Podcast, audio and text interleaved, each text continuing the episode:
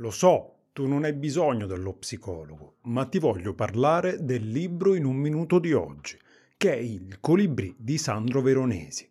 Un libro che ti invito a leggere almeno per un motivo, per il bisogno di confrontarsi con diversi temi, ma soprattutto con quello del trauma. Il tema del trauma viene affrontato in vari modi dai personaggi. Infatti ognuno di loro cerca un modo per convivere con gli eventi passati e trovare poi una forma di guarigione, anche se spesso attraverso vie complesse non sempre sane. In tutto il romanzo ci si confronta con l'idea che la guarigione richieda una profonda introspezione e accettazione del dolore passato. Proprio su questo tema bellissimo il dialogo telefonico tra il protagonista Marco Carrera e uno psicoterapeuta che offre una visione eccezionale su come affrontare il dolore.